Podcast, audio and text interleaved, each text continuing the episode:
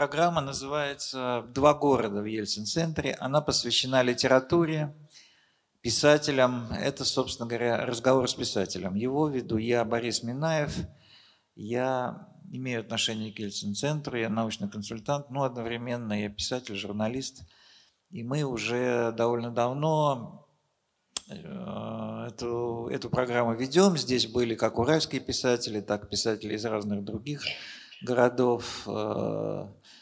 Э, э, значит, могу долго перечислять. Ну, были Алексей Иванов, Анна Матвеева, Евгений Ройзман из уральских писателей. Их было немало были лауреаты а, всяческих наших литературных премий. Андрей Дмитриев, лауреат русского букера, Роман Сенчин. Ну, много кто был. Мы говорили о фантастике, мы говорили о современной литературе. Вот. А потом а, последняя наша встреча была, к сожалению, в марте прошлого года. Наступила пандемия, карантин, люди перестали ездить.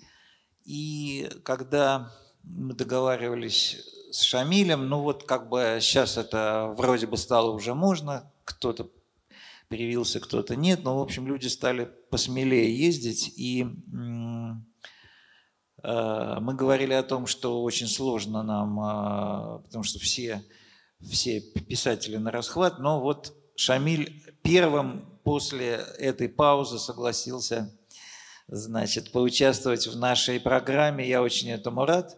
Мы сегодня будем говорить о его книгах. И беседа наша происходит следующим образом. Я помучаю его вопросами где-то около 40 40, 45, 50 минут, как пойдет. А дальше я предоставлю слово вам, и у меня есть такая традиция э, автору лучшего вопроса я вручаю книгу, и э, вот у меня есть в моей коллекции книга Шамиля, она называется «Город Брежнев». С этой книги началась его литературная известность, слава. Он получил за нее э, третью главную премию на конкурсе «Большая книга». Вот. Э, и мы подарим, и это будет наш приз автора лучшего вопроса. Собственно, сценарий такой. То есть первая часть я спрашиваю, вторая часть вы спрашиваете. Сейчас я одену очки, и мы начнем.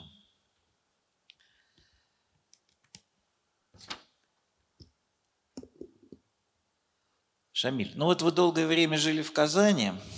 А, программа называется «Два города» наша, цикл наш. Вот. И я хотел, собственно говоря, спросить у вас, э, вот Казань, это город с огромными культурными традициями, старинный университет, э, там, не знаю, филармония, Шаляпин, история огромная, город многонациональный, естественно, смешение культуры русской, татарской, в общем, очень интересно. А что современное Казань, вот чем она, э, вы много ездите, вы э, там были корреспондентом коммерсанта, теперь вы э, работаете в основном в московском коммерсанте, много ездите по стране. Чем, скажем, Казань как город, как тип города, как образ жизни отличается от Екатеринбурга, от Москвы, от других городов, которые вы видели? Вот как бы вы его, какую-то формулу можно вывести? А, здравствуйте, спасибо, что пришли. А, Казань, тут есть такая тонкость. Я в Казань э, попал, в общем-то, не очень сформировавшимся, но э, довольно заскорузлым, э, довольно упоротым, упертым эм, человеком, которому Казань не нравилась. И первые, ну, я, я прожил в Казани чуть меньше 15 лет, этот город стал для меня, начал становиться родным, во многом благодаря не тому, что это действительно прекрасный город, э, столица всех татар и так далее, а благодаря тому, личным обстоятельствам, у меня там два ребенка родилось, э, там у меня впервые появилось такое семейное гнездо, я впервые научился там заниматься любимой работой, ну и так далее, да, практически все главные события моей жизни, они проклюнулись, либо проросли, либо начали развиваться в Казани, поэтому трудно было относиться к нему, к этому городу без любви, но я понял это задним числом, когда уже город покинул, а, по большому счету. Потому что когда я там жил, это были 90-е годы, получается, я вырос на Набережных Челнах э, и перебрался в Казань э, поэтапно. Э, я учился заочно, сперва, потом учился в дневной, но особо Казань не воспринимал как э, город, в котором я теперь живу. Я сдавал сессию быстренько, досрочно и сваливал обратно в Челны. И так продолжалось до начала 90-х годов. И потом уже я, когда обзавелся семьей, году к 93-му, 94-му, Э, появились дети, появилось жилье свое, я, в общем-то, стал воспринимать это постоянную площадку. И в то время Казань была не то чтобы сильно ну, уютным, красивым и э, заточенным под удобную жизнь городом. Э, то, что сейчас представляет собой Казань, вызывает у меня огромное возмущение, потому что эти гады дождались, пока я свалю, уеду, и сделали из города конфетку, карамельку. А сегодня это реально третья столица, сейчас, конечно, и сейчас мы, сейчас мы все немножко да, напряжемся. Да, да, да, да, это я вступаю на очень опасную территорию, ну да ладно. А, запатентовано, товарищи, третья столица, все, поздно. А, действительно, весь город к чертовой матери, э, как в первой версии интернационала пелось, э, разрыли до основания, а затем построили э, не совсем наш, но все-таки новый, красивый, глянцевый, блестящий, фоне-то переливается мир, в котором красиво, во многом удобно жить, и особенно хорошо приезжать ненадолго и смотреть на это выпущенными моими глазами. Боже мой, где, где же это было, когда я там жил? А, поэтому сейчас город воспринимается совершенно иначе мною. Э, там такая смесь э, ностальгии по молодости, когда я был молодой и здоровый, и с надеждами, и восхищение тем, что вот за, за, за, короткое время, за короткое время можно чего-то сделать. В Бухов, конечно, огромные деньги, но в Бухов при этом и большие творческие усилия, какие-то умения э, приспособить э,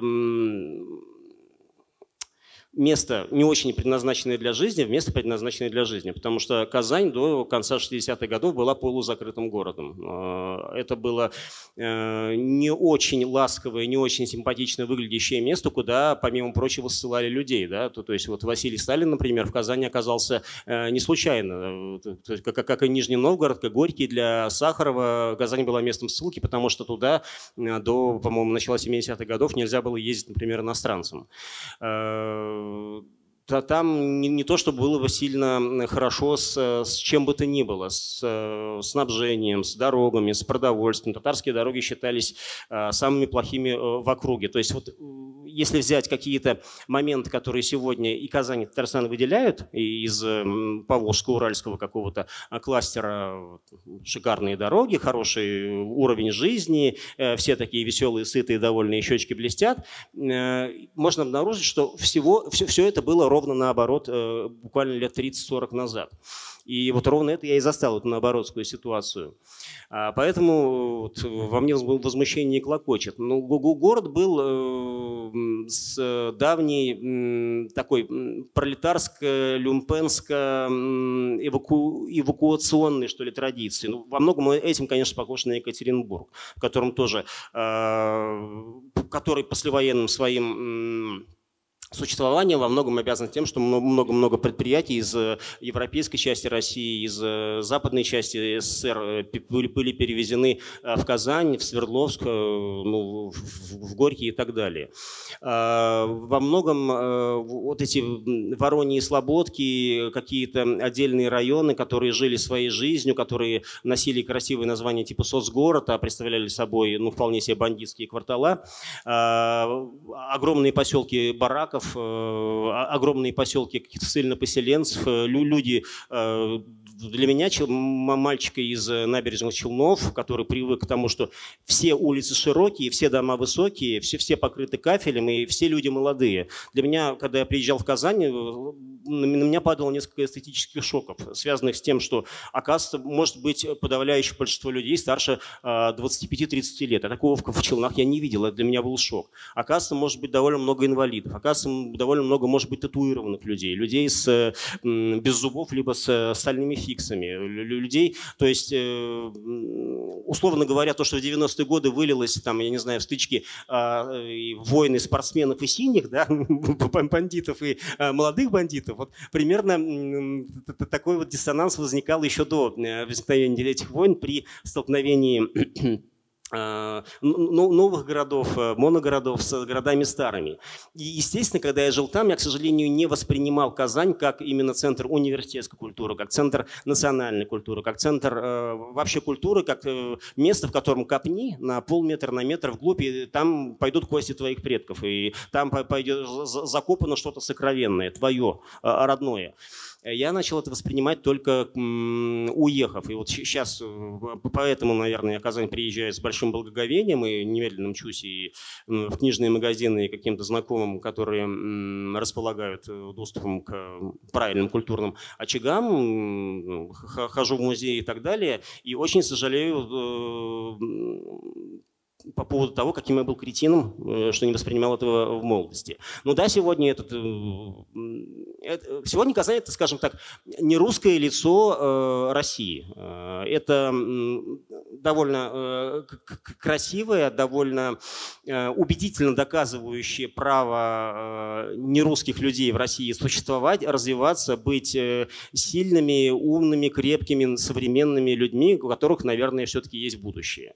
А, на фоне того, как развивается сегодняшняя социальная э, парадигма ну и политическая, это немножко даже уже вызов. Но вот э, для меня это в том числе тоже довольно дорого, и я считаю это очень крутым, несмотря на то, что я страшно недоволен тем, как сколько было сдано, скажем, э, совсем выигрышных карт сброшено с рук в последние годы, тем не менее кое-что на руках осталось, и вот, э, для меня это очень важно.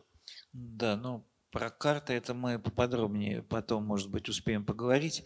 Вы знаете, мы вот разговариваем э, сейчас в конце мая, совсем недавно страну потрясла трагедия. Может быть, вы в двух словах э, ответите на мой вопрос, а может быть, не захотите. Вот казанская трагедия, расстрел в школе. Что говорят, если вы знаете, что говорят люди, насколько они согласны с официальной версией событий? А, люди в шоке, люди особо не говорят, люди плачут и ну, пытаются э, как-то вытеснить боль, понять, как с этим жить, смириться. Ну, на самом деле, конечно, это с одной стороны, э, вещь как бы такая типическая, то есть понятно, что ну, был случай в Керчи, были какие-то шутинги в других да, местах. Это не первый раз, конечно.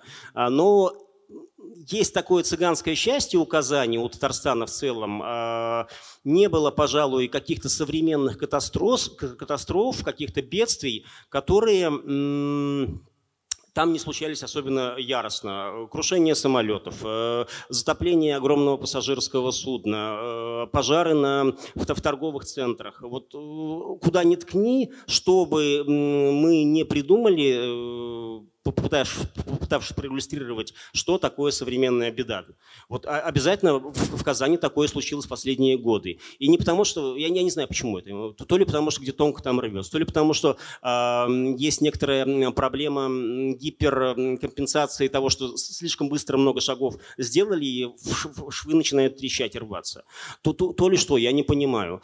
То есть, э, очевидно для, меня одно, когда пытаются подтащить к объяснению этого, этой трагедии, этого шутинга в гимназии э, какие-то религиозные моменты, и тем более, когда говорят, что у а, значит, стрелка нашли дома Коран, извините, у нас татарской семьи происходит, и странно было бы не найти у, него Коран, это, это не его. А, но понятно, что это связано не столько с религиозностью, сколько с, с антирелигиозностью, с маргинализацией, с тем, что а, парень просто ну, это, это вещь, которая случилась не потому, что он татарин или из мусульманской семьи, потому что он живет в Казани, а потому что он ну, так, тихо, тихо сошел с ума и сделал то, что сделал, оказался вот, там, пытался красиво выпилить всех от какого-то своего отчаянного взрыва в голове, который клокотал в нем несколько месяцев. И очень жаль, что ни родня его этого не, не поняла, не заметила, а предпочла уехать на дачу, чтобы не как бы, мучиться уже с этим а, подростком, вернее, уже юношей. Ни, никто вокруг э, этого не заметил. И это, э, конечно, выводит нас на отдельную большую проблему, связанную с тем, как, как такие вещи замечать. Но почему именно по Казани, почему по моей родине бьют э, эти раз за разом случающиеся какой-то страшной уже периодичностью раз в полтора, в два года вещи, я даже, даже боюсь пытаться понять, хотя, наверное, какой-то ответ на это может должен быть. А, ну, наверное, мы не будем углубляться в э, эту тему, что с ним случилось, хотя мне ужасно это хочется понять. Э, действительно, это такая прям болезненная аномалия или все-таки это какие-то системные проблемы? Я, я полслова скажу буквально. Да. Вот одна из э, главных, на мой взгляд, проблем – это то, что мы как раз про это, про это не, не, не хотим и не, не можем говорить. А, тот факт, что мы впадаем в новую какую-то инверсию застоя. Помните, в застойное время был анекдот про то, как э, ну, у, у разных там наш паровоз вперед лети, ломается паровоз, и дальше при разных режимах пытаются его починить, исправить проблему. Там, при Сталине расстрелять машиниста, едут дальше, при э, э, Хрущеве там сзади рельсы разобрать, спереди собрать и прочее. При Брежневе там было, значит, завязываем друг другу глаза, качаемся и сдаем э, шум поездки. Вот, сейчас, к сожалению, становится все более и более частым моментом, и считается, что если мы не говорим о массовых убийствах, их не будет. Если мы не говорим о самоубийствах, о суицидальных каких-то проблемах, их не будет. Если мы запретим в детской литературе э, писать про самоубийство, использовать матерные выражения и прочее, то как-то автоматом и суицид подростковый исчезнет, и мат, и все остальное прочее. Это очень э, смешно и очень грустно, потому что от э, запретов ничего хорошего не бывает, кроме плохого. Потому что такие вещи, вещи нужно изживать, потому что, э, возможно, в каких-то обществах э, ну, первый шутинг случается, потому что он случается. Второй, или третий, или четвертый случается, потому что никто не понял, насколько это было страшно, и оно повторилось. Чтобы это не повторилось, нужно, чтобы все понимали, насколько это э, страшно. У нас про это говорить нельзя. Мы можем себе представить появление нонфикшн книги честной, э, расследование не по э, э, казенному каналу, который расскажет э, там, аккуратно, э, так сказать, э, осудит всех виновных, и, и все, на этом, этом закроет. Это огромная э, проблема, про которую мы не говорим. Таких проблем у нас э, каждым годом все больше и больше. И говорить про них мы можем все меньше и меньше. Это не значит, что мы сейчас про них должны говорить. Это значит, что чем меньше мы про них говорим, тем больше у них э, становится поводом для того, чтобы прийти снова. И это страшно. Но мы сегодня тоже немного будем говорить о, о подростках, но все-таки ближе к, вашей, к вашим книгам, к вашей судьбе литературной. Э, вы вот перед встречей мне сказали, что с 2004 года у вас начали выходить книги, причем это были книги совершенно э, такие жанровые. Была фантастика, была детская литература. И вдруг э, вот такой серьезный роман «Город Брежнев», то есть так назывались набережные Челны, и вы описываете какой-то совершенно уникальный мир – Э, город Новостройка, в отличие от других советских городов, где все-таки есть и центры, и окраины, историческая застройка, всякие там разные своеобразные районы, это мир, как бы созданный под завод одномоментно и, и такой нарисованный искусственный город, поделенный на кварталы. Абсолютно одинаковые дома, дворы, этажи, бетонные стены. Я, кстати, был в нем Сейчас э, я потом расскажу. И найти свою нишу в нем, э, ну, человеку, мальчику, подростку, да и взрослому очень непросто, поскольку он как будто создан для такой безликой коллективной жизни. И все же ваши герои, они живые очень, они совершают э, нелепые или трагические поступки, или какие-то значит, они влюбляются, попадают в историю. У них, в общем, происходит внутри этого, внутри этих бетонных коробок очень такая насыщенная событиями, очень эмоциональная жизнь, совсем не серая.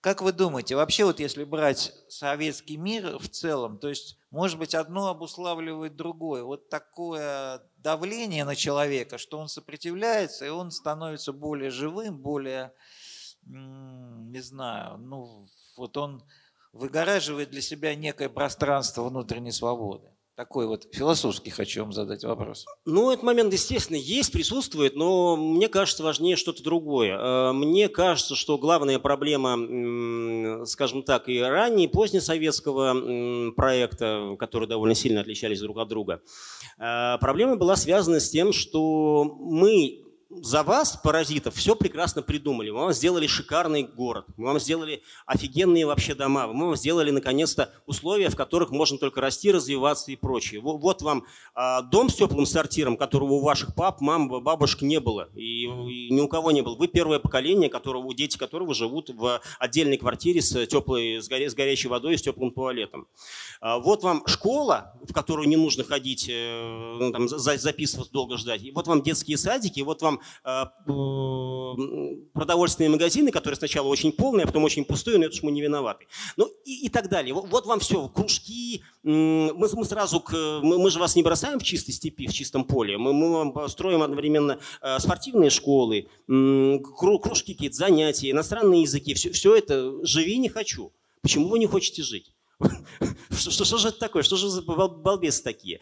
Э, была в свое время байка такая популярная о том, как, э, по-моему, один из руководителей Академгородка в Новосибирске строил, эм, дорожки прокладывал а после очередного ремонта внутреннего двора в каком-то комплексе. Он запрещал выкладывать э, бетонными плитами дорожки для тех, кто ходит, до тех пор, пока народ сам не прокладывал дорожки.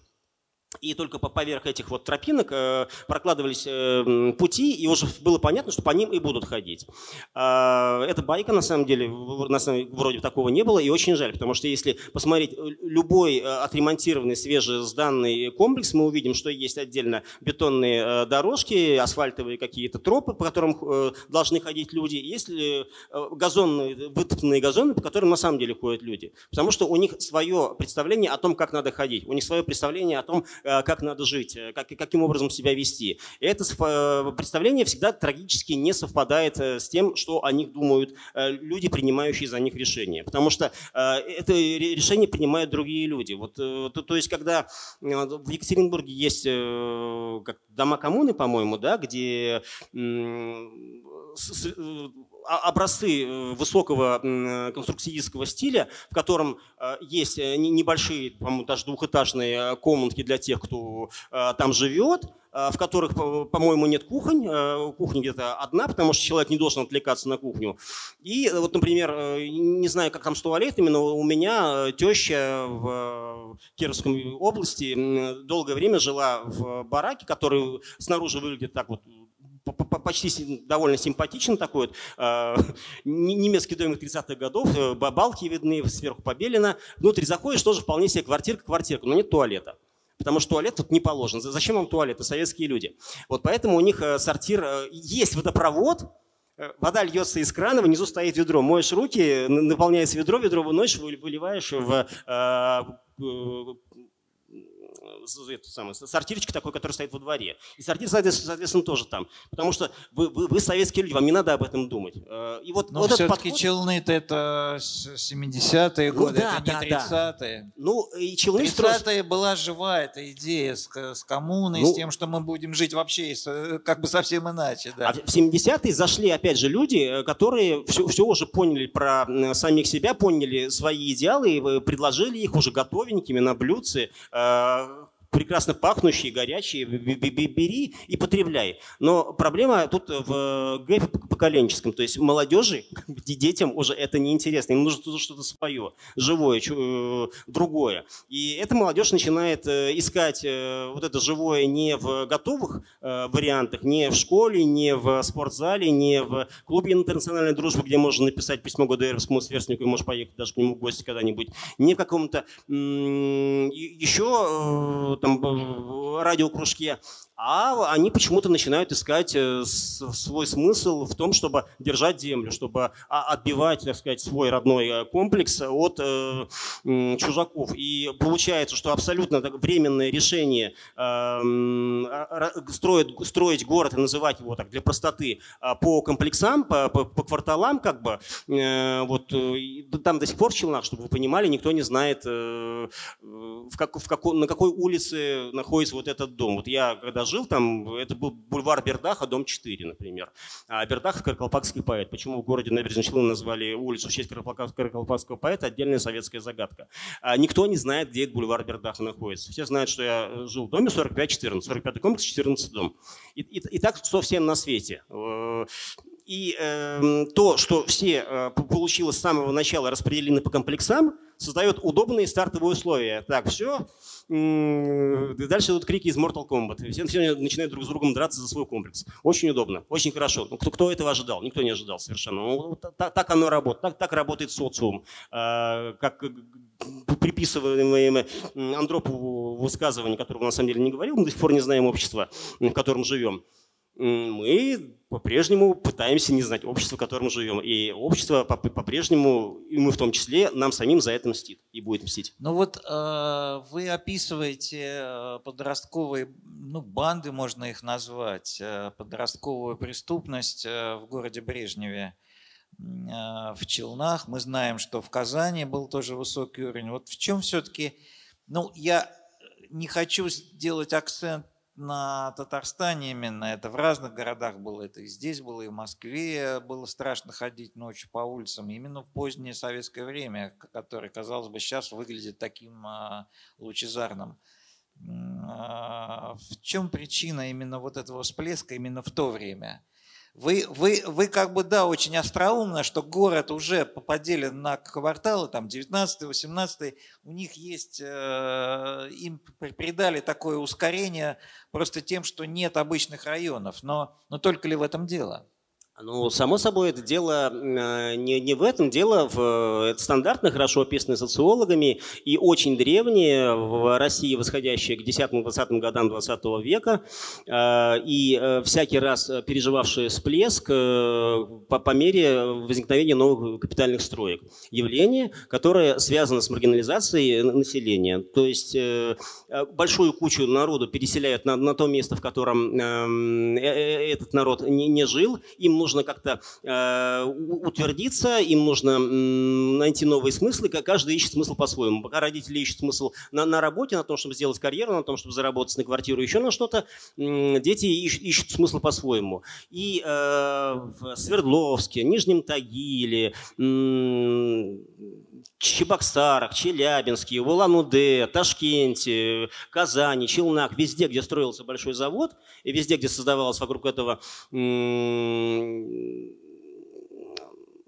спальный район, вот. Везде это возникало в большей или меньшей степени. Просто набережные Челны и некоторые другие моногорода, там это достигло абсолюта. Тольятти, Челны, вот там, там это, э, все это выглядело так, что вокруг небольшого поселка либо городка, который на самом деле никто не знает, кто знает город Ставрополь на Волге, да, это вообще Тольятти раньше так назывался.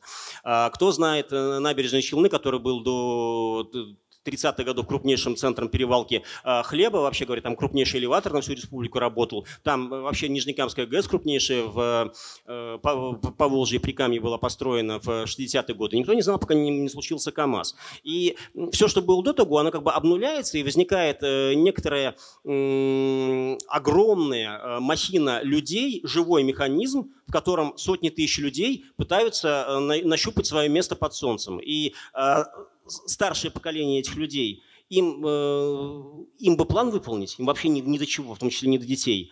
А детям бы, вот у, у, них, есть, у них со временем и с поиском смыслов, они ребята пытливые, они пытаются понять, зачем они живут. А, притом они э, э, живут в обстановке, когда им рассказывают о том, что вообще говоря, если завтра война, если завтра поход, наш бронепоезд стоит на, опасном, на запасном пути, этот путь опасный. А они э, при этом мирные люди. При этом мы в Афганистане, так сказать, только сажаем деревья, возим зерно местным девканам и строим им социализм, потому что это наш долг выполняет. При этом брат одного из пацанов, то одного, то другого приезжает с сынком в гробу, и там нельзя открыть посмотреть. А, при этом э, все рассказывают анекдоты про там, Брежнева, при этом вслух говорить про Брежнева, ну, как-то ну, западло, да, вот ну, не то, при этом все ржут. При этом на кухне можно говорить что угодно, но нельзя этого говорить на собрании. И при этом есть общественный договор, который все эти вот э, двое, трое, четыре мысли, он давно уже узаконил э, для взрослых. А у детей вот э, это, это немножко вот как начинает копиться, копиться, ферментизироваться, и потом брэп, Я, кстати, приезжал в Челны а, в командировке «Комсомольской правды». Такая была тема странная.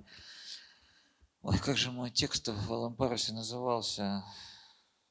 Ой, забыл. Ну, в общем, девочка прислала стихотворение, которое мы напечатали в комсомолке, выяснилось, что оно чужое. А, это был скандал. Нам этот поэт малоизвестный прислал ну, опровержение, жалобу, и чтобы как-то выйти из положения, меня послали к этой девочке. Я пришел, с трудом, надо сказать, да, разобрался в городе, набрал родителям, что я пришел из школы, и разговаривал с ней там часа два на кухне, вот, потом написал некий очерк. Да, мне показалось, что город тяжелый, скучный, но я про другой хочу спросить. Она а, стала мне звонить, звонить по межгороду в комсомолку. И в этот же момент умер Брежнев, и телефонистка, вот я прихожу утром на работу, там один говорит, вас вызывает Брежнев. Первый раз у меня был просто дикий шок, но город назвали Брежневым, а вот как там э, люди-то, э, собственно, они стали брежневцы, как они вообще относились к этому названию? А, ну, Мы брежневцы, они говорили, или как они говорили? Как, как в целом, ну, в целом, как, как и к Брежневу самому, с такой утомленной иронией, кое-кто с возмущением, но не так, чтобы, ну, не понравилось почти никому. А, более-менее понравилось младшим школьникам, которым э, удалось сэкономить немножко моторных усилий на подписи тетради. Там можно было писать ученик средней школы номер 26 не города Набережные Челны, а города Брежнева. Вот э, сразу в три раза короче, и это здорово. Но э, Тогда это было воспринято так себе, тем более, что Брежнев ни разу в Челнах не был. Ну, да. а, с какой стати? Кто такой? Давай, до свидания. К концу 80 к второй половине 80-х годов, когда уже там, про, про Брежнева все было понятно, совсем уже, стало совсем немножко стыдно. Ну, была в этом некоторая э, экзотика романтика, когда вот э, прямой автобус э, Брежнев-Устинов, например. Ну, смешно. А, поди плохо. А, вот, но как, все самое затхлое, все самое неинтерес, все самое скучное ассоциировалось в те годы уже с Брежневым как с человеком, анекдот про то, что похороните меня, так сказать, лицом вниз, чтобы потом, когда приходили лизать, удобнее было задницу, да, он еще тогда не казался совсем актуальным. Жесткий анекдот, не знал его. Да, да. Э, был такое. Я собирал анекдоты. Да, я это понял, кстати, по книжке, да. Ну, в книжке-то я вспомнил гораздо больше, чем, чем знал вообще, когда бы то ни было. Но это, это тоже пригодилось. А, и тогда к Брежневу отношение было, ну, ну прям очень, ну, как э, чокнутому дядюшка, который сидит там у себя, что-то в комнате иногда вылезает шерстяными носками, маш, что-то какие глупости говорит, ну и э, желательно сделать вид, что, ну, nevermind, не, мы, мы не знакомы. И лично я, например, э, паспорт э, полгода лишних не получал, потому что там писал заметки в газету, чтобы переименовали город, и чтобы у меня в паспорте города Брежнева не было. Вот в итоге я получил паспорт э, на, на полгода позже, и, по ну, не помню, штраф был или нет, по-моему, что-то заплатил даже. А, вот э, такой такой был мой, э, такая моя личная интифада была. Ну, э, я хот... если можно, э, вот такой социологический вы предлагаете, в общем, подход, ну, как бы такой метод да, описания реальности, я, имею в виду сейчас в нашем разговоре. И я не могу вас не спросить, но я, конечно, хочу скорее перейти к герою главному, к Артуру, там есть у меня к нему вопросы. Но все-таки вот эти города-заводы, вот э, как вы думаете, если продолжать вашу социологию, как их, э, собственно, переделывать в нормальные города для жизни? Есть такой способ? А они автоматом переделались уже явочным порядком. То есть э, набережные Челны создавались под обслуживание завода КАМАЗ, на котором, э, вообще говоря, должно работать 150 тысяч человек. В лучшие времена там работало 120-130 тысяч человек, это не считая, еще смежников, смежников не будем считать, которые по, по всему Союзу 13 штук. Завод КАМАЗ это не один завод, это только на площадке набережных Челнов, по-моему, 11 или 12 заводов, автосборочный, агрегатный, литейный, ремонтно-инструментальный, то есть каждый из них это завод, которого хватает на нормальный город, а их десяток. Э, это рекордное для Европы было вообще рекордный, немножко сумасшедший проект строительства законченного цикла автомобильного завода на одном месте в сжатые сроки, чтобы он был э, более-менее замкнут практически целиком. Э, и самая как бы, большая трагедия, в отличие, например, авто, а, от АвтоВАЗа, в том, что если АвтоВАЗ, как, как, как бы мы над, ним не ржали, как бы мы э, глумливо, цинично не относились к э, изделию отечественного легкового автопрома, тем не менее он вполне себе до сих пор востребован. Ну, и, конечно, вот по-прежнему бросаются миллиарды и миллиарды э, каждый год в прямом или в косвенном виде. Но э, машины покупаются. А с КАМАЗами все было плохо. Это эти 150 тысяч человек должны были делать 120 тысяч автомобилей в год. И 120 тысяч автомобилей э, вот этого класса э, с грузоподъемностью от э, 5 до 8-9 э, тонн они вообще не нужны. А они, э, э, это чисто такая советская социалистическая севовская что ли вещь, которая нужна только в условиях планового хозяйства. Потому что востребованы, вообще говоря, или очень легкие грузовики, полуторки условные, да, именно этим был связан э, всплеск интереса к «Газели». Вот «Газель» она вытащила «Волгу», потому что если бы не э, вот, необходимость в том, чтобы до магазина довести хавчик и э, там, перевести мебель и прочее, прочее, естественно, никакого газа бы не осталось. А китайцы тогда не пришли. Либо э, нормальной экономике, промышленности нужны большие э, грузоподъемности от 10, 12, 15, лучше 20 тонн э, грузовик, который действительно впахивают в тундре, э, перевозят там какие-то э, большие грузы, это дальнобойные фуры, это лесовозы и прочее, прочее.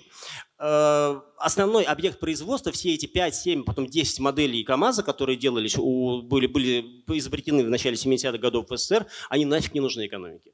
И вот э, когда с этим столкнулась э, э, так сказать, э, предприятие, и, и тем более, что изначально треть шла сразу в армию, треть шла а, на, на село, и, а треть шла уже вот куда-то еще, в том числе на экспорт в Афганистан, в Вьетнам и прочее. Вьетнам, Афганистан экспорт по понятным причинам не стало, армия перестала закупать, село перестало закупать это, что, все, все вот это вот, потому что зачем нам оно, мы лучше купим какой-нибудь там убитый э, заграничный грузовик, который будет экономнее, потому что вопрос экономии, как мы помним, в Советском Союзе не стоял что подкосило заодно и авиапром. И выяснилось, что ни 120, ни 100, ни 80, ни, ни 50 э, тысяч грузовиков в год такого класса не нужны. Сейчас КАМАЗ более-менее он э, стабилизировался на уровне 30-50 э, тысяч грузовиков в год, но там это совершенно другие грузовики. Это действительно они освоили другие классы, малой грузоподъемности и очень большой грузоподъемности. Ну и опять же армия у нас оживилась, армия опять стала закупать и стало все так пучком. А без этого 20 лет, в общем, город вымирал, город разъезжался, город э, осваивал усердно эм, другие э, способы жизни, ну, вот условно, да, э, там типа вдруг э, все сотрудники и все живущие вокруг мясокомбината становятся веганами. Вот, вот что делать?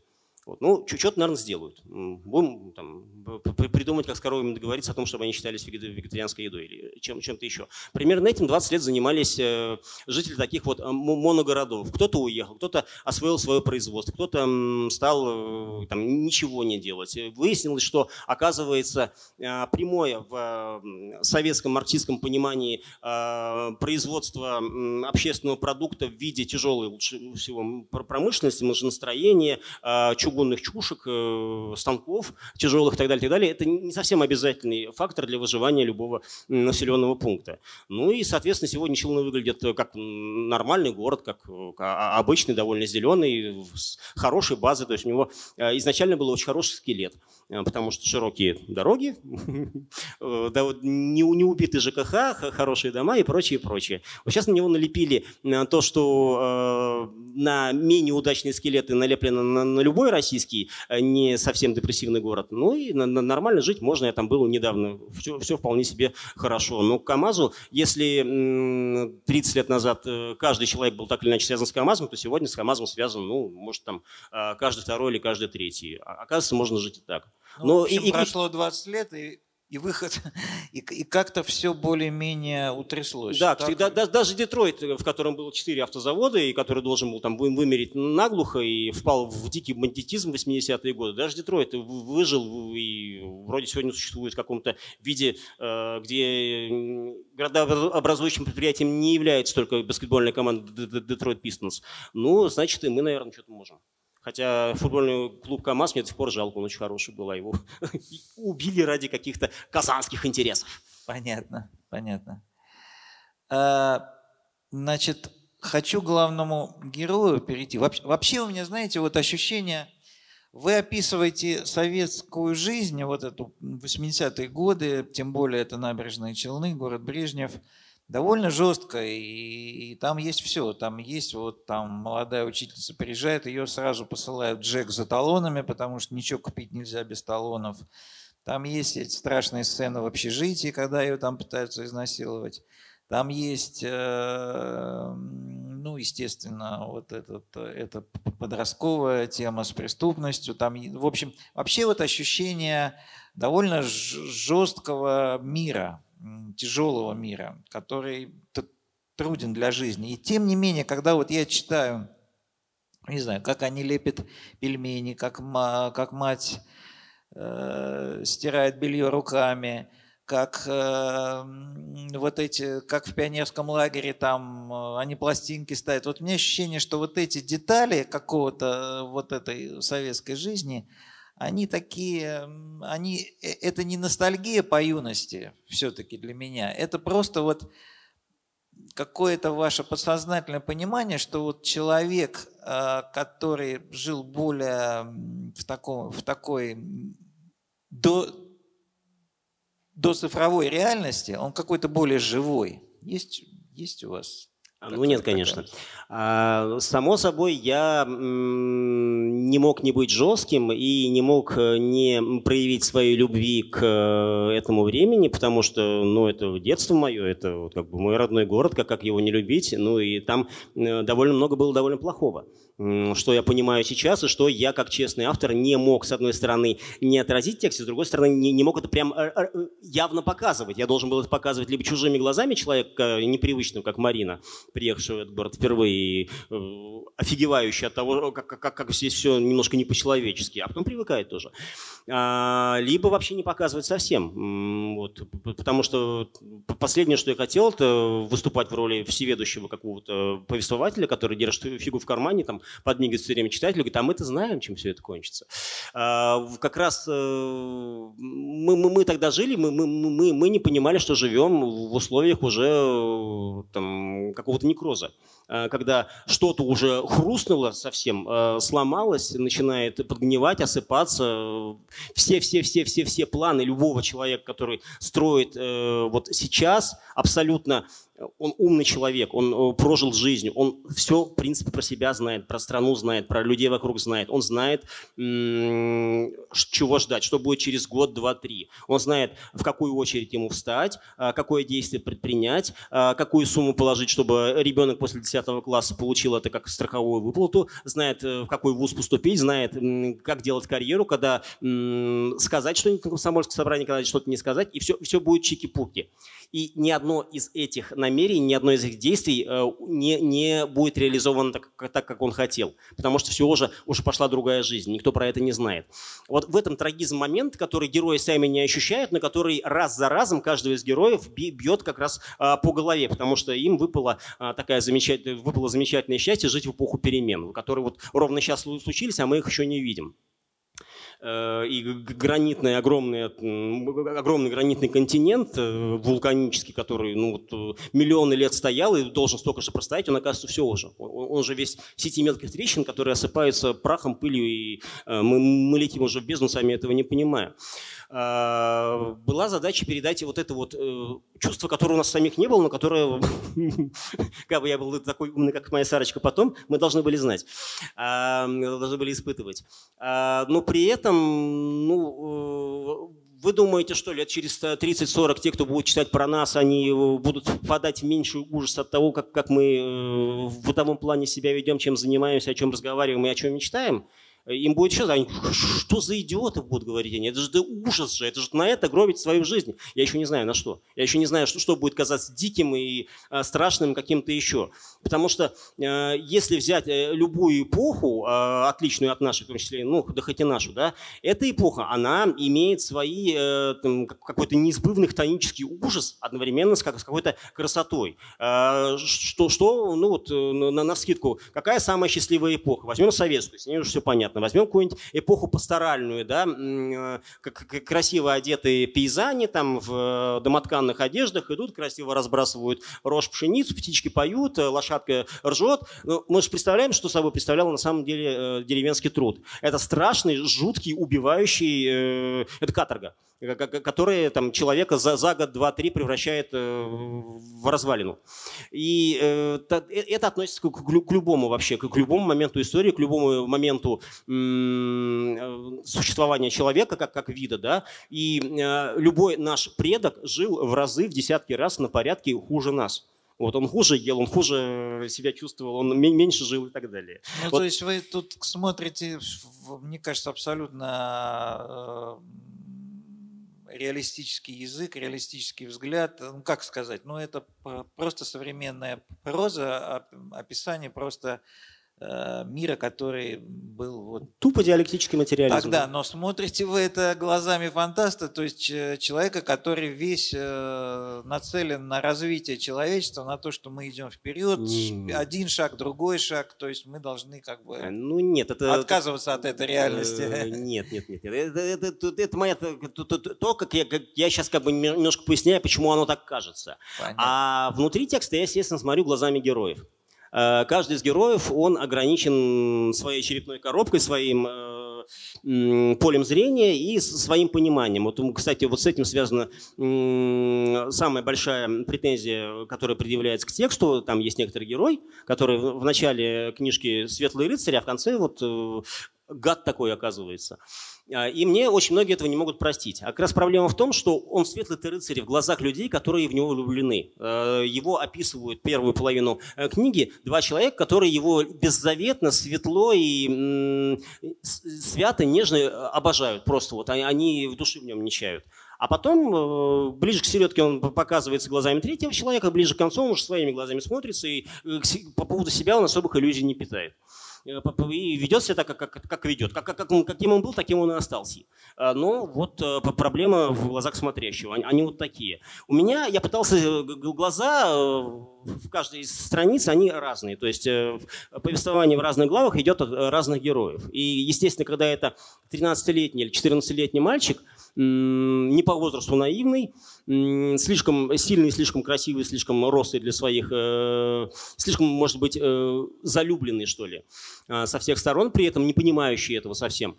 Это один взгляд. Э, когда это благополучная девочка, которая внезапно втиснут в не очень благополучные условия, это другой взгляд. Когда это инженер, на, не на сотни, а на полтораста рублях, и который, в общем-то, э, более-менее все знает, выцарапал свой, кусок комфортной жизни и, в общем-то, э, чувствует себя вправе э, дальше чего-то уже решать и строить эту комфортную жизнь. Это третий взгляд. Они все разные. Да, я понял. Ну, я, вы знаете, дорогие друзья, я сейчас задам последний свой вопрос. И призываю вас мучить Шамиля дальше самим. еще раз напоминаю, что книга с автографом автора, вот она будет автору лучшего вопроса. Ну, если мне захочется еще кого-то поощрить, я свою книжку принес тоже. Так, последний вопрос непростой. Значит, да, Артур, главный герой, меня удивил, да, тем, что он в начале романа такой очень советский, он э, говорит про, когда ему объясняют ребята, услышанные от, собственно, братьев, от родственников, что на самом деле происходит в Афганистане. Он вдруг говорит, ну что ты антисоветчину такую несешь. Он хочет вступить в комсомол.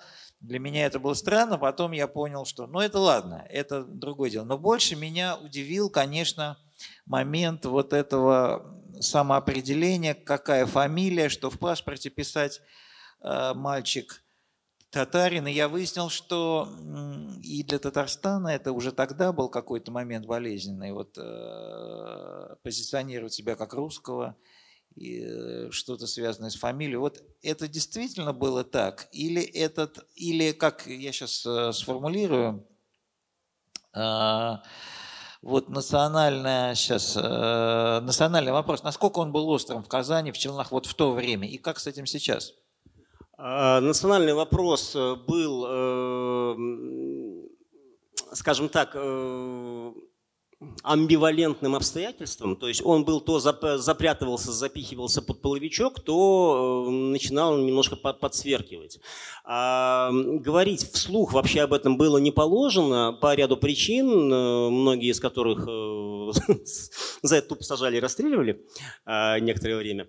А, вот поэтому не то, чтобы сильно распальцуешься. Вот. И тот же Татарстан, как многие национальные территории, он пережил подряд несколько взаимоисключающих э,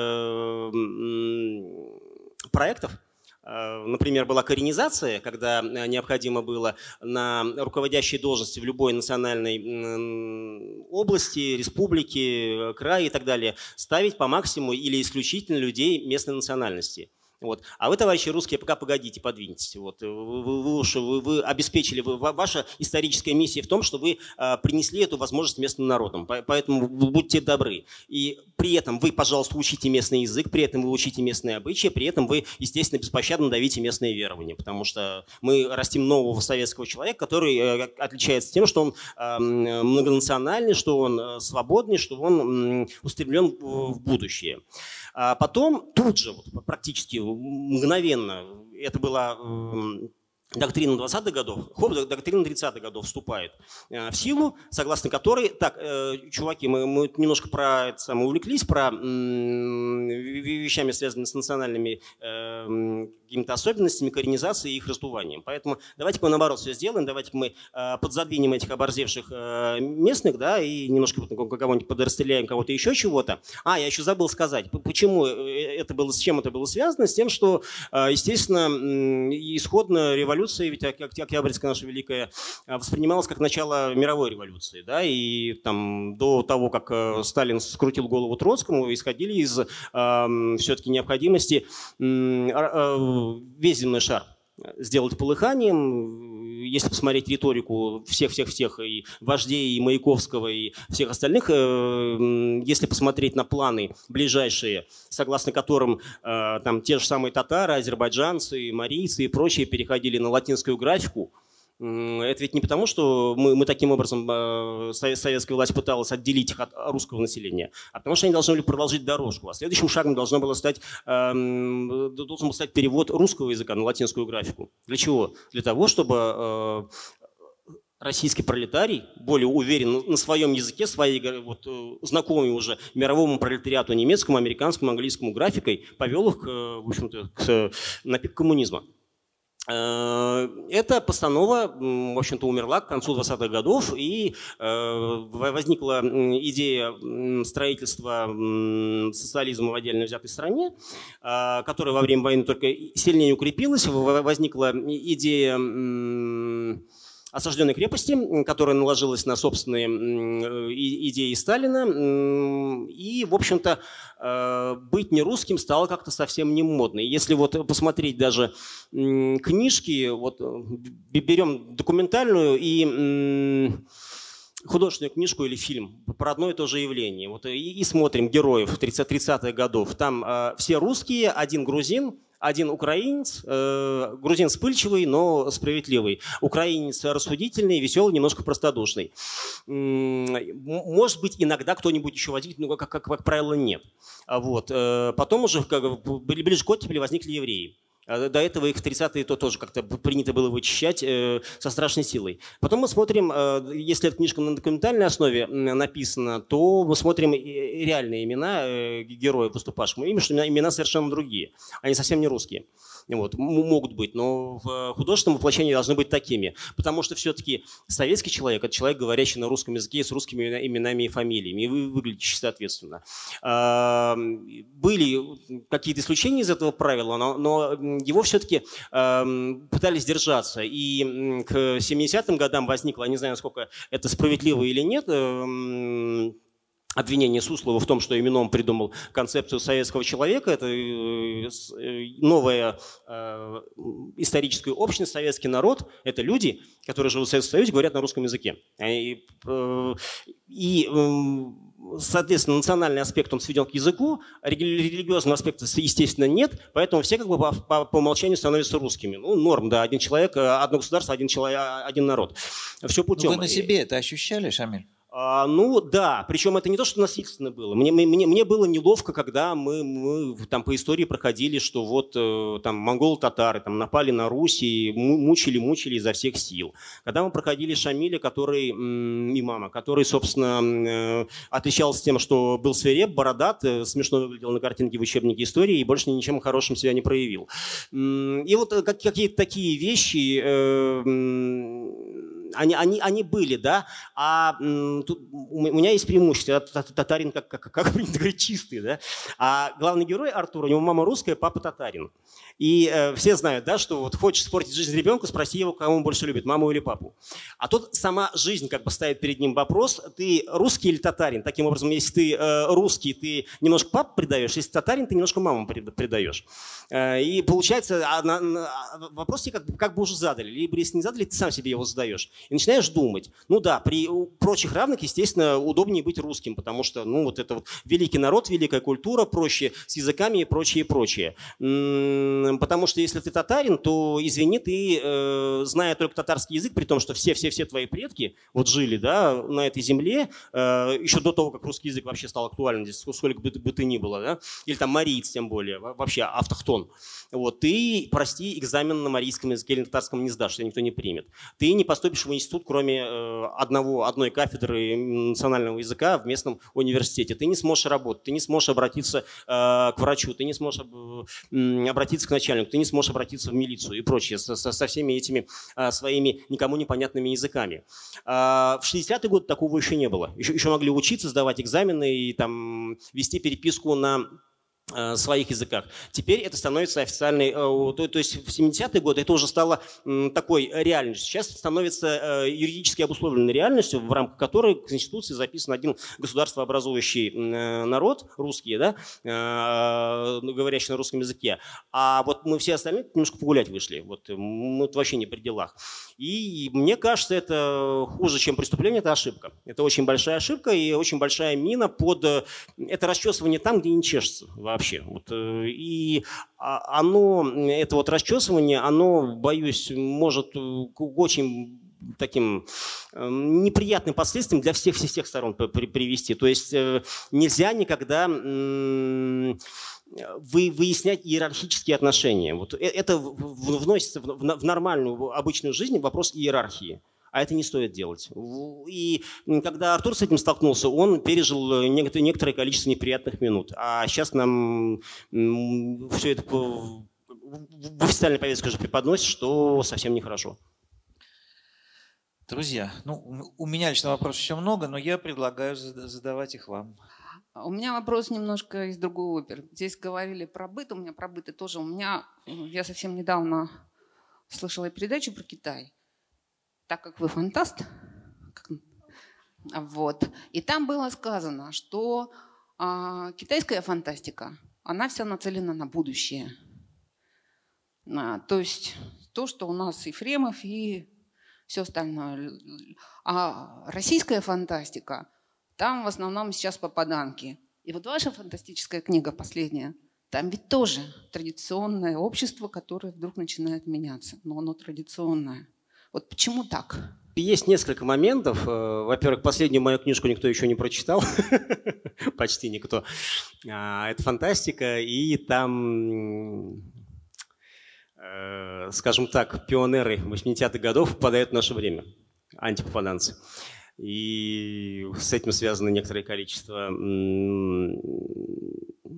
разнообразных приключений. Э, в числе прочего, один из героев современников объясняет э, вот этим пионерам, что мы сейчас смотрим в прошлое, мы, это, это раньше было, вот, будущее прочее, теперь как бы считается, что все, все самое главное у нас уже было. Вот это победа, Гагарин, какие-то такие вещи. Вот, э, и главный герой говорит, то есть получается, мы, мы как прошлое тоже главные?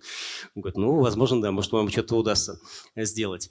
А, у меня, э, само собой, как у большого любителя фантастики, то есть я должен какую-то ремарку внести, я долгое время был не настоящим сварщиком. Меня все называли фантастом, я фантастом не был. Я очень любил читать фантастику, а писать не умел. А, поэтому, когда меня в 600 раз обозвали фантастом, я понял, что объяснить ничего уже не, не получится, придется менять, в общем-то, условия.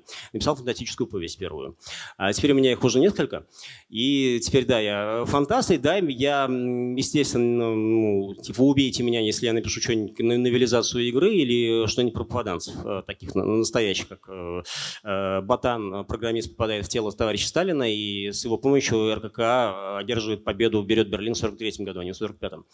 Эм, естественно, такого писать не буду никогда, но какие-то вещи, связанные с Эм, попытками вернуть фантастику такой, сделать фантастику такой, какой мне самому интересно было бы читать, я, конечно, предпринимал раз за разом. И тут есть два момента. Во-первых, научная фантастика как таковая, техническая, она была все-таки продуктом э, некоторой эпохи, когда необходимо было да, звать э, молодежь в Автузы, либо в Америке там э, куда-то еще, в какие-то развитые вещи. Ну и Китай примерно такую такой период переживает сегодня. Вот. Потому что пока мы э, там, смеемся по поводу космического батута вместе с товарищем Рогозиным и э, иронизируем над, э, как те такой Илон Маск, э, Китай десятый марсоход уже запускает, и, который, и он бродит все по Марсу и что-то по-китайски себе говорит, может кому-то еще. И это очень круто, и я, да, вижу в этом очевидную связь, то есть потому у них и ходят марсоходы по Марсу, потому что они читали фантастику. Сначала Ефремова, потом Стругацких, а Азимова, Брэдбери и прочее, а теперь они читают свою, Лю, Люцисини и остальных. Э, и наоборот, у нас этого нет, потому что у нас фантастика считается детской литературой плохой, и старательно последние 20 лет это репутацию отрабатывает. Да. Что фэнтези, что фэнтези перебило все. Нет? Нет, нет, фэнтези это отдельный класс, он никому не мешает, э, кроме меня. Вот, и, э, в общем-то, никому худа от него большого нет. Проблема в том, что да, нет науки, нет фантастики, извините. Э, это с одной стороны. С другой стороны, а, те же Стругацкие, они же не были вот после, там, допустим, ну, начиная, например, с попытки к бегству или с э, «Трудно быть богом», они, они уже не были фантастами научными и уж техническими точно. Они были социальными фантастами. Социальная фантастика как э, инструмент, как э, способ э, исследования мира, как способ э, рефлексии, она очень важна и очень нужна. Она тоже у нас э, не сильно приживается. Ну и вот то, то что пишу я, когда э, сейчас а, отрабатываю свои долги как э, ненастоящий фантаст, я все-таки пишу как социальную э, преимущественно. Ну, я бы хотел написать техническую какую-то фантастику, само собой, научную, но как-то не, не хватает ни мозгов, ни техники, и не, я уверен, я, к тому же я не уверен, что оно это нам нужно. У нас нет запроса на то, чтобы вот э, такая книжка была появилась, была услышана, кем, кем была прочитана. Ну, ну и самое главное, мне как, как читателю это неинтересно, поэтому как писать, писать этого не буду. Ну, мне кажется, мы достаточно подробно ответили на этот вопрос. Давайте следующий. Ну, во-первых, хочу поблагодарить за прекрасную встречу Бориса Дарьяновича и нашего сегодняшнего гостя. У меня на самом деле очень много вопросов, но задам два. Ну, может, Все, быть, может быть, три, не знаю. Первый вопрос. Вот Михаил Иванов назвал вас великим российским писателем. Вот как вы к этому относитесь? Первый вопрос. великим. Второй вопрос. Вот вы говорили о том, что Казань и вообще Татарстан да, формируют, сформировали уже даже не русское лицо России. И сказали, что это вызов. Вот как вы считаете, как должно русское лицо, ну я вообще тоже Ахметова, так что, ну вот русское лицо, как оно должно ответить на этот вызов? Да? И третий вопрос, если можно. Вот братья Стругацкие, вы про это упоминали в соцсетях, предсказали там много-много, в том числе э, создание интернета. Что предскажете вы как фантаст? Во-первых, я, великий ли вы писатель? Э, я мелкий писатель все-таки. Э, вот, и писателем-то себя стал признавать э, относительно недавно. Миша Иванов, он глумится. Он, у нас с ним давние взаимоглумливые отношения. С этим все связано. Я, конечно, ни, ни, ни разу не великий. Я, ну, там, типа про прозаик, да, а обыкновенный если э, человек э, называет себя великим, то ему надо либо срочно что-нибудь, э, там, пару кубиков вкатить, либо просто, ну пусть он великим будет на расстоянии и общаться с ним лучше не, пусть он с своим величием общается. общается. А я все-таки, а, несмотря на некоторые припадки мизантропии, я все-таки человек, который общаться любит с другими людьми, поэтому не хотел бы для себя такой судьбы и признаваться в величии не буду, даже если санитары заставят. А, второй вопрос. Второй вопрос. Э, а, а не рус, русское, да. русское и не русское лицо. Как ну, ответит русское на вызов? Да. Ну, э, вот э, когда вы видите, допустим, красивое лицо друг другое, у вас какое отношение? Немедленно по нему врезать или там завести какие-то отношения? Вот, ну, то есть я когда я человек, женат 30 лет почти. Я счастлив в браке и прочее. Когда я вижу красивую женщину, я вот на нее смотрю долго. Там, вот, если удастся, удается с ней пообщаться, то я, я, я рад и счастлив. Ну, это, опять же, есть непроизвольные реакции, связанные с стягиванием живота, там, приосаниванием и прочим, прочим. Попытка сделать себя лучше. Вот мне кажется, самое правильная здоровая реакция – это попытаться стать вот на, на, на фоне вот этого чего-то другого лучше. Вся, всякое единообразие, оно все равно приводит к вымиранию. Если все будут одинаковыми, если все будут э, татарами, русскими, китайцами, американцами, наверное, вот э, на, на этом э, наука генетика нас учит. Э, все скоро и придет э, к тому, что будет как минимум неинтересно жить и нездорово. Поэтому больше всякого разного, и в плане не только внешнем, но и в плане внутреннем. То есть чем более по-разному мы мыслим, чем более а, разными способами мы осваиваем мир, чем, более, э, чем больше разных э, определений у нас находится для того, чтобы описать одно и то же понятие, тем больше у нас шансов на выживание, как у вида. Э, поэтому... Давайте третий вопрос вспомним, потому что... Про, про Стругацких. Шамиль так эмоционально отвечает, я тоже забыл третий вопрос. Да. А, что, что, что предскажет а, э, предсказание, ваше предсказание, да. Я, знаете, э, я если что предскажу, то, то нечаянно. Вот у Высшей Ленина в книжке «Высшей» в 2019 году все герои ходят в масках. Хотел ли я это предсказывать? Наверное, нет. Вот. Рад ли я этому? Ну, тоже, конечно, нет. Вот. Но это так получилось. Поэтому... Тоже вирусов боятся? Там запахи от свалки идут, поэтому они боятся. Ну, там у одного из героев страшная болезнь. Одним из признаков является то, что она теряет обоняние, не чувствует запахов. Вот, простите, люди добрые. Да. И, в общем, ну, после этого я просто боюсь, что говорить о том, что я хотел бы что-нибудь предсказать. Ну, я, конечно, хотел бы, я бы хотел предсказать, э, чтобы мы жили долго и счастливо, не умерли ни в один из дней, и, в общем-то, счастье всем было за даром. Но ну, давайте предположим, давайте договорим, договорим, что это сбудется. Шамиль, спасибо, что приехали. А, у меня такой вопрос постоянный к вам, когда я читаю а, каждый декабрь ваши списки, а, что вы прочитали и посмотрели за год, как вы все успеваете. Но на самом деле, если серьезно, вопрос другой. В Убере есть такая сцена в электричке когда главные герои, собственно, встречаются с самим Убером. И когда я читал эту сцену, мне казалось, что она... А, вот в кино есть такой прием одним планом а, снята сцена, да, и здесь а, у меня было точно такое же ощущение, как она вот вам далась, и на самом ли деле вы думали о том, что это одним планом сцена идет? Спасибо.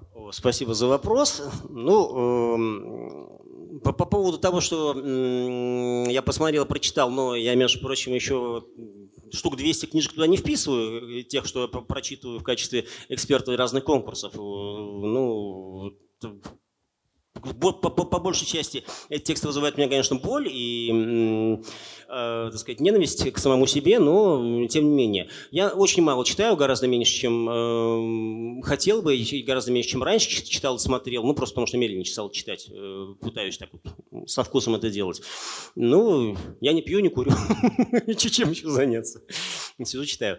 Что касается Убыра, там я, я не, ну, ну, то есть я всякий раз ставлю себя на место героя, поскольку там повествование в Убыре идет от одного, за парой исключений, героя, то, естественно, воспринимает это все более-менее единым э, планом. И да, я очень люблю, конечно, когда этим особо не злоупотребляя пользуются опытные режиссеры, как в «Волтбое», например, да, вот «Драка», ну, шикардос. Я не скажу, что я ей вдохновлялся, потому что я написал, по-моему, эту сцену сильно раньше, чем Э, посмотрел этот фильм, и, наверное, вы в курсе, да, что за эту сцену мне прилетает особенно активно. Э, то есть э, основная часть претензий к первому убыру, второй убыр ненавидят почти все, а первый убыр ненавидят те, кто вот застревает в этой сцене и говорят, что непонятно, кто на ком стоял, вообще зачем все это пошаговое тэквондо и все, все остальное. Фу-фу-фу.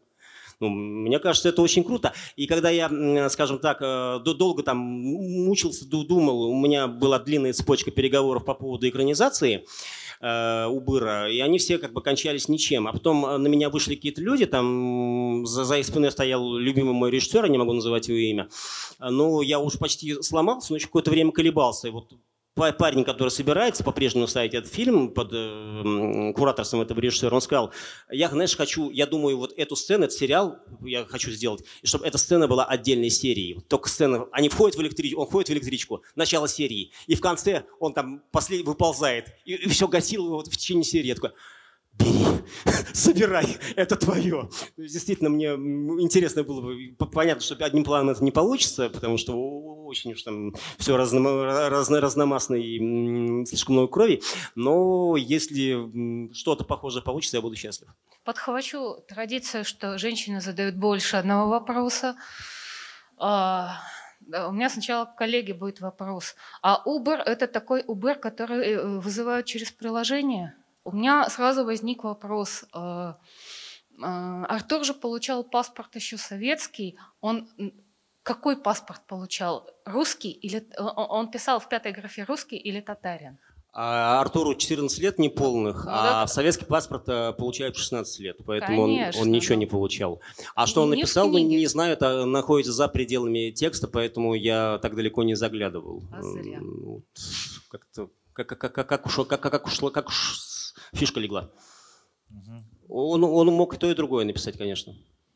Мог и немца написать, в конце концов, Артур. А, и такой вопрос. А, получается, что вас начали называть фантастом еще до эры Водолея?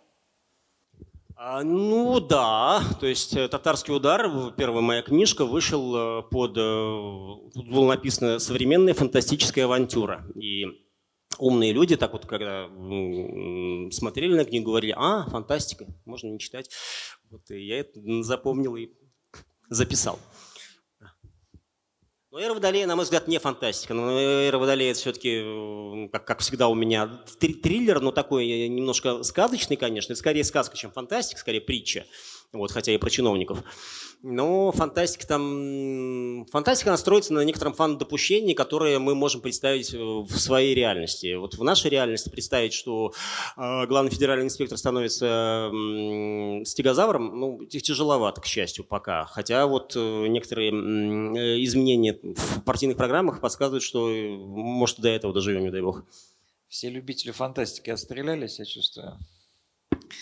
Но я, честно говоря, советую и любителям фантастики внимательно вчитаться в город Брежнев. И там действительно есть вещи очень, э, как это сказать, не плоские, они глубокие, разноплановые, они, забыл слово, ну, в общем, они создают многомерную реальность и многомерное ощущение советской жизни. с одной стороны распадающийся, с другой стороны какой-то очень дорогой и милый, что мне близко. Город Брежнев мне э, больше всех ваших книг нравится. Она перекликается с моим детством тоже. И вот э, я прям читал и чувствовал переж... те же эмоции, которые на меня захлестнули. Это к, э, к вашей ремарке по поводу да, фантастики.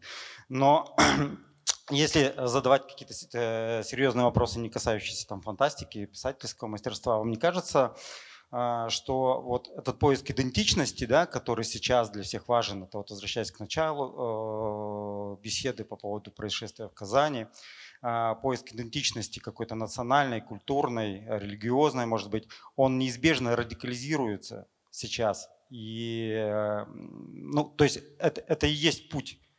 То есть сейчас, когда мы говорим об обобщении да, людей, то есть мы а, говорим о глобализме, у нас какие-то общие мысли, общие, а, все у нас приводит в какую-то общую канву.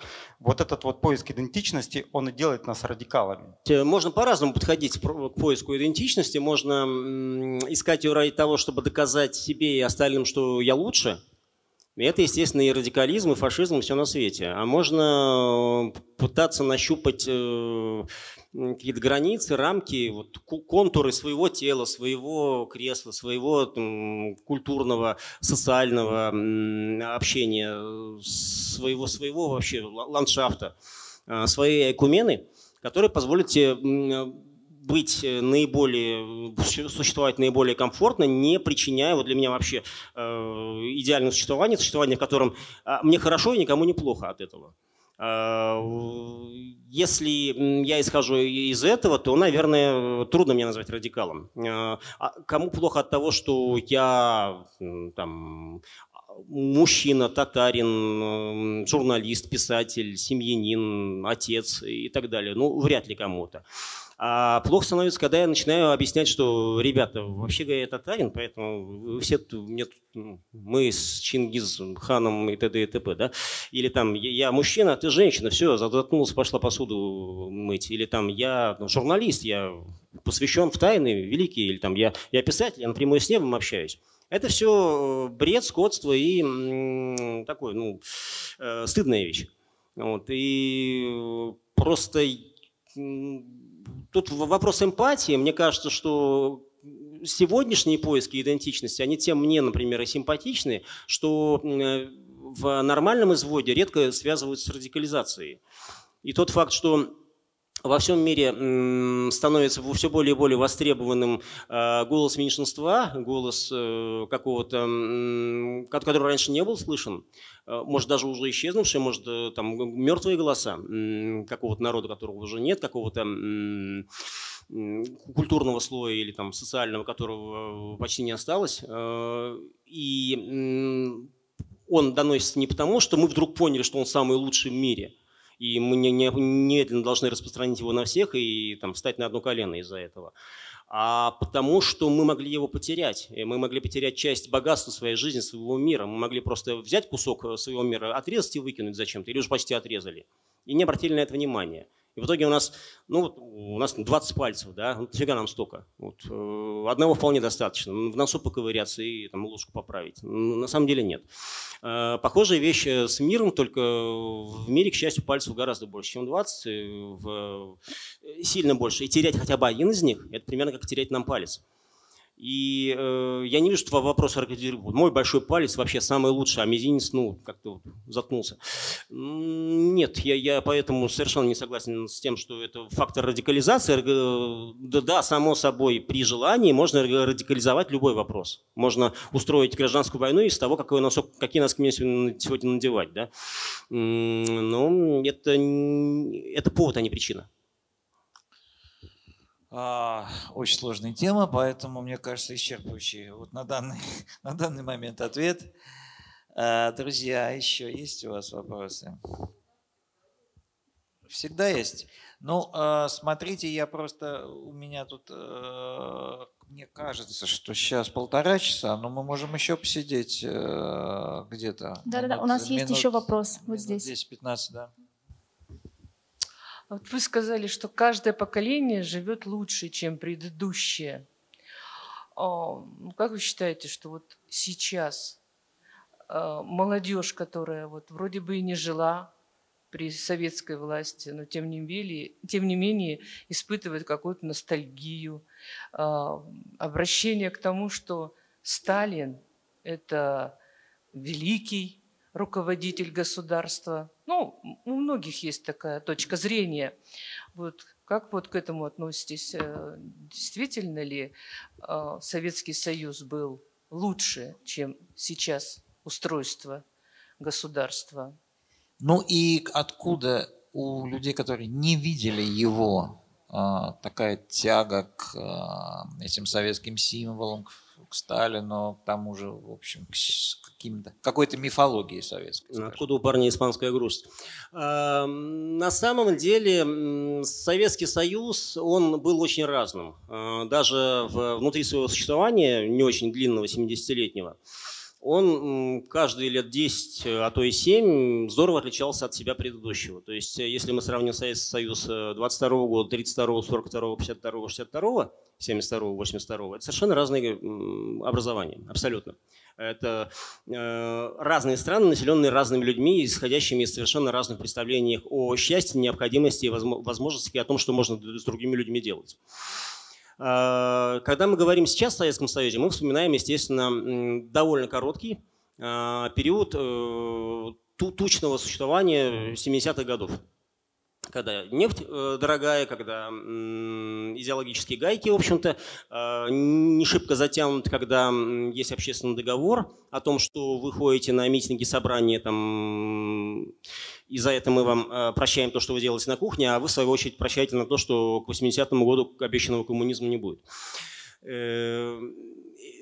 И это, да, это было вполне себе, э, мы немножко в, эту, в гегельянско-марксистскую спираль опять вывалились. И сегодня, на мой взгляд, сегодняшние годы – это годы все-таки 80-е с уходом в 90-е. А точные нулевые, так называемые, это были как раз 70-е. И те, кто ностальгирует по Советскому Союзу, они ностальгируют, э, ну, скажем, мое поколение, да, условно, по тому, как, э, что мы были молодые, и у нас была, были бесплатные путевки в Крым и прочее. При этом дофига всего не помним. А мороженое было вкусным, потому что оно было одного сорта или там трех сортов. И, конечно, пломбир был вкуснее мороженого молочного за 10 копеек. Но Хотя у вас, по-моему, уральская была надбавка, чуть подороже была, э, поезд другой ценовой. Но э, это не факт. А Сталин, хороший, красные флаги и прочее, это из цикла, во-первых, это красиво. Потому что всякая империя, в первую очередь, она крута и хороша эстетически. А, мундиры, созданные Хуго Боссом, они эстетически являются, наверное, лучшей вообще военной униформой, э, придуманной человечеством. Это очень красиво, очень круто, и орлы там все на месте, и вот эти вот э, молнии, и прочее, прочее. Что не отменяет того, что в эти мундиры были э, одеты совершеннейшие упыри, твари, и, в общем, люди, которые вполне себе заслуженно во многом упокоились на виселицах и легли в Смоленскую землю. Эм, развивающиеся красные флаги, э, там наши танки нависли, мы, мы, мы э, значит, э, первыми вышли в космос, мы, если захотим, вдарим по вам, и т.д. и т.п. И вообще наш бронепоезд, он самый бронепоездный. Это тоже как-то вопрос, мне кажется, супер сублимации, что ли, или суперкомпенсации того, чего не хватает сегодня. То есть э, нам э, очень хочется показать зубы или там выбить зубы, как было сказано три дня назад. А что-то мы никак не выбиваем. А в то время выбивали. Вот, вот Сталин бы вот, нам бы показал. Но это, конечно, излечивается там, одним походом куда-нибудь, ну, мы, мы, мы всегда считаем, что э, с такой расстреливать надо, расстреливать будем мы. Нет, расстреливать будут нас. Не в первую, так во вторую очередь, к сожалению. Поэтому это все не лечится, это все хочется прям... У нас была великая эпоха, и вот э, эту бы эпоху вернуть, да к ней бы еще прикрутить современные возможности, было бы совсем хорошо. Но есть э, счастливое несовпадение того, что мы, мы ее не вернем, а если вернем, будет гораздо хуже. И вообще в прошлое лучше не возвращаться по своим следам а лучше идти, идти в будущее. Вот мне как раз главная проблема на наше общество представляется в том, что мы действительно перестали смотреть в будущее. Мы вообще думать о настоящем лучше, чем думать о прошлом. А думать о будущем – это даже лучше, чем думать о настоящем. Если, конечно, не зарываться вперед. Если мы жертвуем собой, если мы, по примеру китайцев 50-х э, годов, э, там, исходим из того, что там, одна жертва сегодня – это э, 10 тысяч ли на пути к, к сияющему коммунизму, это не очень правильно. Не надо от себя кусочки отрезать. Э, не, не, не те уже времена. Но да, да, сегодня гораздо комфортнее, бытово гораздо лучше, гораздо потенциально интереснее жить, чем 20, 30, 40, 50, 70 лет назад. А, во многом потому, что сегодня меньше убивают. Как, как, как, бы, мы не, э, как бы нам ни казалось, ну, по крайней мере, вот зоне нашей э, деятельности. И э, смерть, э, уголовная смертность стала меньше, государство меньше убивает, даже в тюрьмах сидят гораздо меньше людей, как ни странно, чем даже 20 лет назад. И я не могу это не приветствовать. Мне кажется так. А если еще как бы вспомнить, ну вот представьте, что у нас сейчас отключили интернет. Вот нет у нас интернета и все. А 20 лет назад мы жили без интернета. И это ну, читали, читали. То, то, то, то, что нам э, давали, и там, детективов не было особо, фантастики особо не было. Ну, как говорил один умный человек, у меня с советской властью эм, разногласия в основном эстетические. Вот э, если мы действительно возвращаемся в эту эпоху, когда э, все так же, но при этом эстетические разногласия возбухают в десятки, сотни раз, это очень тяжело жить, мне кажется. Вот. Ну, я, я хочу, там, я не знаю, там, э, детективы почитать или историческую книжку почитать, а вот этого всего нет. Нет никакого э, Джорджа Мартина, нет никакого Юнисбё, нет никакого э, Ивлина Войля, они не переведены, переводят прогрессивных авторов из Мозамбика, потому что они нам нужны, а, а вовсе не вот эти детективщики или Агату Кристи. Вот есть четыре романа Агаты Кристи, которые переводят по кругу, переиздают по кругу, и все, больше ничего нет. Хочешь королеву Марго, не будет тебе королеву Марго. Три мушкетера есть. И, и э, по кругу печатаем 45 в, в рамочке. Вот, вот эта вот а, эстетическая особенность э, советской власти давать одно и то же, что уже есть, она, она как раз вымораживала а, активнее всего. Давайте мы Стругацких не будем издавать. Давайте, вы живите без Стругацких 20 лет, с 72 по 85 год. Без Стругацких живите. Ну, зачем мы будем жить? Э, я думаю, не до конца изучено э, влияние сенсорного голода, голода по каким-то эстетическим, культурным удовольствиям э, на то, что случилось в середине 80-х годов. Может, еще изучит выбрасывают библиотеки целые, которые собирались там э, с любовью родителями, э, ну, предыдущим поколением. Так это же, ну это же кладезь, понимаете, это же такое богатство. Людей сейчас это не интересует. Ну интернет интернетом, но книга, она дает гораздо больше, чем интернет. Она делает человека умным, интересным, собеседником.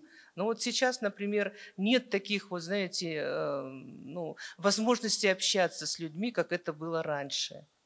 Пусть это были кухонные разговоры, но люди были ну, настолько интересные, просто собирались, э, встречались. Но сейчас люди разобщены, вот сидят в этом интернете. Ну, я не понимаю, может быть... Э, ну, это, конечно, разговор не про советскую власть, это разговор про доцифровую цивилизацию и цифровую цивилизацию, в которой бумажные книги, к моему тоже величайшему сожалению, уходят, вымирают. Я тоже в подъездах вижу эти книжки, которые люди так аккуратно выкладывают, потому что их на помойку их нести жалко.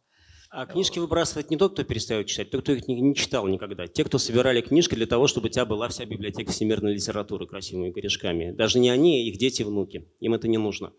На мой взгляд, э, люди не стали э, меньше э, читать и уж точно стали в разы больше писать, что, в принципе, такие взаимозаменяющие, к сожалению, вещи.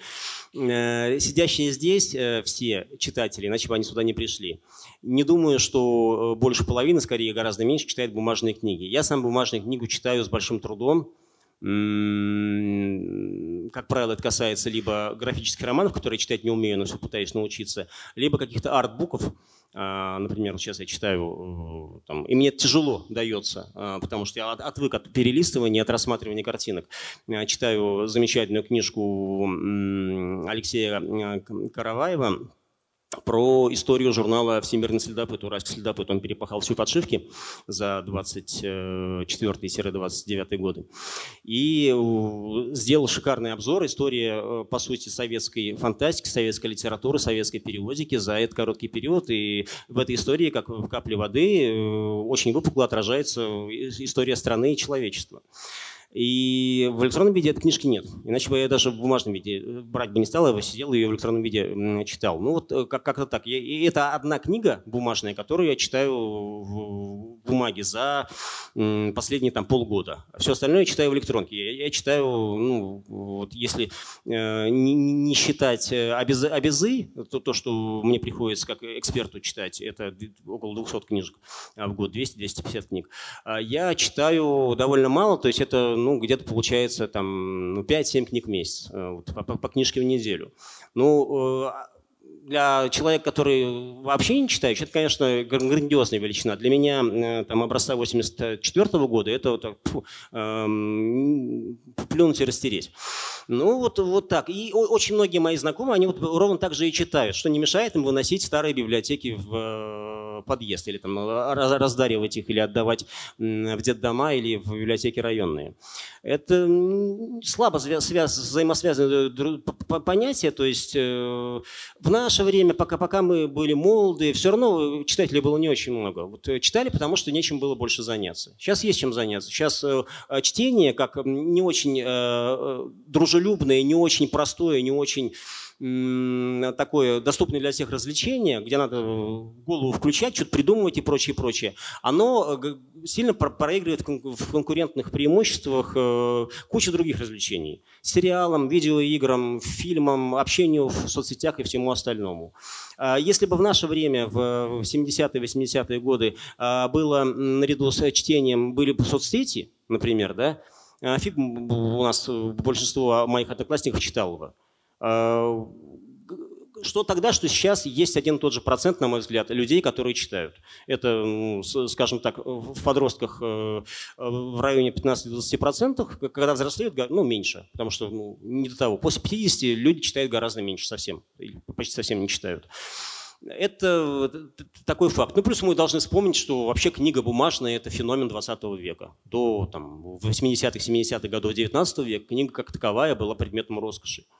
Вот. Э, и говорить о том, что вот все читали, совершенно нельзя. Еще наши прапра, там сколько, два или три раза сказать прапра, они были либо неграмотные, либо не, не, не имели э, возможности с этим общаться, с, с книгой. Поэтому абсолютизировать э, завязку человечества как э, культурного вида на эм, бумажную книгу все-таки не стоит. Ну, формат сменился. Вот, в 17 веке потребляли культурные ценности одним способом, через музыку, через какие-то балаганы. В 18 другим, в 20-м третьим, в 21-м, видим, четвертым способом. Что ж поделаешь. Вот, ну, мы не, от, не от этого мы становимся менее культурными, я уверяю. Приятно иметь дело с, э, во-первых, с умным человеком талантливым, во-вторых, с фантастом, которым всегда оперирует большими понятиями, легко обобщает, знает цифры, знает социологию, прекрасно может сравнить век нынешний, век минувший. Это, конечно, поразительное качество. Друзья, ну, я не знаю, мне кажется, сейчас э, вот он, Шамиль легко обобщал, то так же легко ли он выберет автора лучшего вопроса, я не знаю. Вы можете У нас выбрать? есть еще один вопрос. Еще, последний, давайте наверное, последний. давайте. Ага, хорошо. Э, добрый вечер, Шамиль. Спасибо за интересный диалог и вашу точку зрения на актуальные вопросы на сегодняшний день. К сожалению, я не знаком с вашим творчеством, не читал ни одной книги, но хотел бы задать вам вопрос. Ну, интерес у меня уже как минимум появился, да. Хотел задать бы вам вопрос. А какая из книг имеет для вас наибольшую ценность и почему? Не, я так не скажу. Не А, ну, то есть, ну, во всякий отдельно взятый момент последняя книга, конечно. Потому что я в нее, так сказать, убил максимум э, сил. Я угробил на нее там около года жизни. Ну, сейчас почему-то меньше приходится, но э, жертва от этого не, не выглядит менее значимой. Э, понимаете, и вот тут есть такой еще момент эм, лукавства, да, или не лукавства, а самообесценивания. Если я говорю, что вот я, для меня самая главная книга, например, «Город Брежнев» или «Убыр», да, потому что они главные э, заслуги а, отметины премиальные связаны с ними, и читатели больше всего э, рядом с ними. Получается, дальше я зря работал, все, что я написал потом, это вот как-то уже смысла не имеет. Ну, не, ну, обидно, да. Говорит, что первую книжку написал, и вот она вышла, и это было чудо для меня, и до сих пор вспоминаю чуть ли не с слезами умиления на глазах, э, при всем при том, что, наверное, книга была э, далека от совершенства и все остальное, она мне дико дорога, но даже ее я не могу назвать самой главной, потому что, хотя она была во многом э, главной определившей. Вот поэтому всякие, ну, это банальный на самом деле ответ, я думаю, его большинство профессиональных авторов давало, но я как непрофессиональный имею право повторить. Та, та, та, та что вот написано. Ну, скажите последний. тогда, какая последняя? Она вот вот скоро выйдет, как она называется? Ну, в двух словах, о чем она? А, тут есть такая тонкость, я вообще... Нет, ну хотите, не говорите. Нет, я, я скажу просто, я, как всегда, все это сделаю с, с длинным подплясом. Я довольно долго пишу. А, у меня э, на книгу обычно уходит от трех там, до пяти лет. А что-то так получилось, что у меня подряд начали выходить книжки. «Город Брежнев» вышел в 17 году, «Бывшая Ленина» вышла в 19 году, и «Последнее время» вышло в 20 году. Но я на этом не остановился, как можно предположить. И в итоге у меня Этим летом, бог даст, так выйдет одна книжка электронная и одна книжка бумажная. А в редакции Елены Шубиной в августе ожидается сборник фантастики, который будет называться, вот впервые это называю я, э, страшно, что-то радуюсь, почему как дурачок, этому названию будет называться книжка «Все как у людей». А, вот, э, поклонники Летова поймут.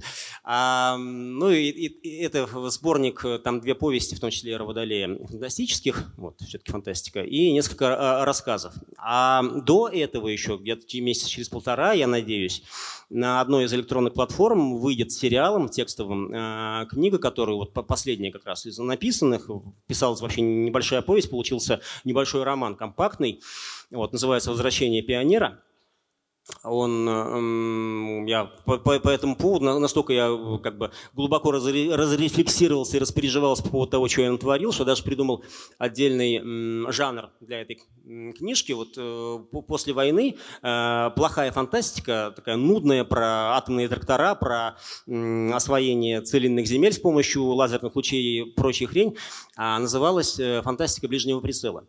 Вот, я придумал для своей книжки э, так сказать, определение фантастика сбитого прицела, потому что это ровно про пионеров, которые из 80-х годов э, попадают в наше время и пытаются понять, э, что, что да как.